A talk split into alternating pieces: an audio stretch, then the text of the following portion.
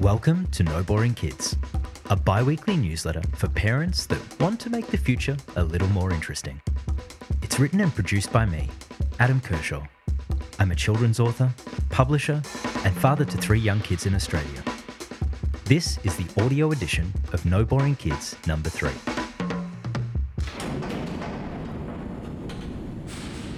Pokemon trainer or cocaine smuggler? It's a fine line. There's a scene in the movie Blow with Johnny Depp where he and his cellmate are laying in bed trying to sleep. After finding out that Depp, playing real life drug smuggler George Jung, has been incarcerated for smuggling marijuana, his cellmate Diego climbs off his bunk and looks him square in the eye. What do you know about cocaine? he asks George ominously. Everything shifts gears from that point on. George partners with Diego to become one of the most prolific cocaine smugglers in US history. His rise is swift, but once Diego betrays him, poor George loses everything and ultimately ends up back in prison. I've been thinking about Blow a lot recently, ever since Apollo came home from school with his first Pokemon card. Unlike his interests in fishing, scavenging, or gardening, this was one area where I actually felt equipped to guide him. As a teenager in the late 90s and early 2000s, I'd been swept up in the first generation of Pokemon games and cartoons. And while I hadn't got involved in the more recent Pokemon Go craze, I was always fascinated by the crowds of people I'd see madly waving their phones around. So when he pulled the card out to show me, I was intrigued and pretty excited. That's cool, I said, before crouching down to look him square in the eye. What do you know about Pokemon? We don't get many of these opportunities as parents. Something popular from our own childhood that intersects with what the kids are into now. And even though I never collected Pokemon cards, as a kid about Apollo's age, I was obsessed with basketball cards. So combining the two took me straight behind the velvet rope. It didn't last long though. Apollo's enthusiasm couldn't be matched. After our first trip to the local hobby store for two packs of cards, Pokemon was like a runaway train. The theme song to the original cartoon became our wake up call in the mornings. The piles of cards grew inches high, then into multiple stacks. Handfuls of cards were stuffed into pockets before school, new handfuls came home. Tales of lunchtime soccer games were replaced with Pokemon trading card conquests. Like George Jung in prison, Apollo had entered with a Bachelor of Lego and left with a doctorate in Pokemon. That's when disaster struck.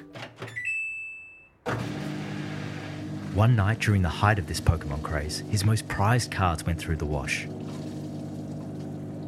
After discovering this atrocity, I began peeling the cards apart and frantically laying them out on the kitchen bench to dry. I knew they couldn't be saved, but I'd be damned if they died on my watch. I showed my wife. The look on her face said it all. This was bad. Real bad. Are you going to tell him? she asked.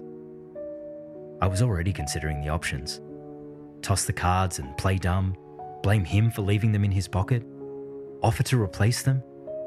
None of them felt like they were going to fly. I understood his attachment too well.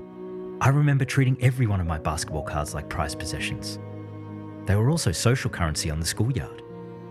Pokemon was bigger than basketball, though. This was a universe, and these cards were its centre. For poor Apollo, this was a betrayal of the highest order. I was Diego. It was a bad situation.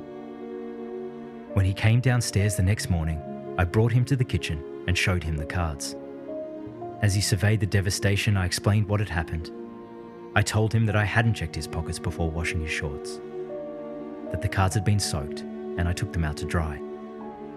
It was an accident, I said.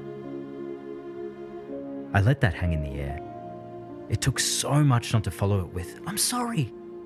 When his face dropped, it was even harder. Hate me, I thought. I did it. But it was an innocent mistake, and I decided this was a moment for him to face that head on. As he inspected the cards more closely, the sadness overwhelmed him, and the tears began to flow. All he could say was, My cards!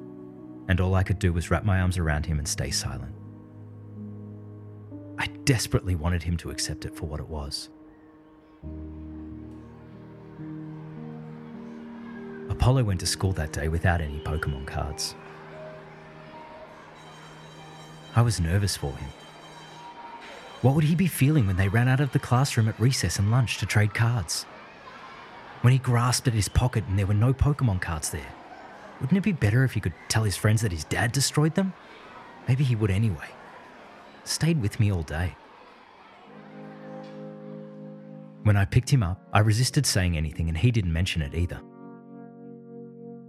But later that night before bed, I found him in his room going through his other Pokemon cards. They were strewn across his bed and on the floor. I approached cautiously. Hey, Dad, check this one out. It does 120 plus damage. He handed me the card and I took a seat on the floor next to him. He ran me through a few more cards and I couldn't resist any longer. I had to ask. How was it today without your Pokemon cards? He paused, as he often does when asked to recall any aspect of his school day. We didn't do Pokemon today, we played soccer. He paused again and handed me another card. This one has 100 health but only 20 damage. I stared back at him with utter confusion.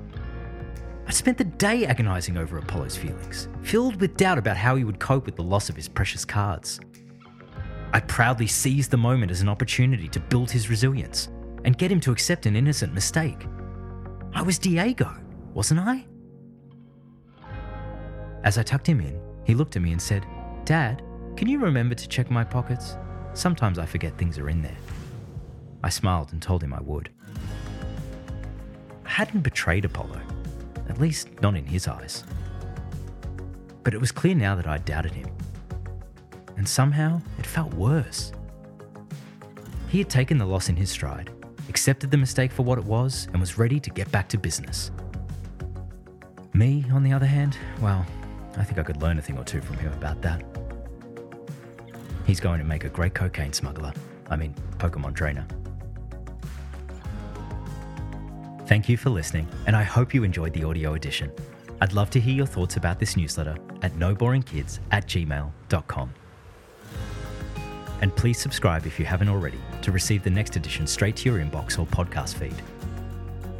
Until then, keep it interesting.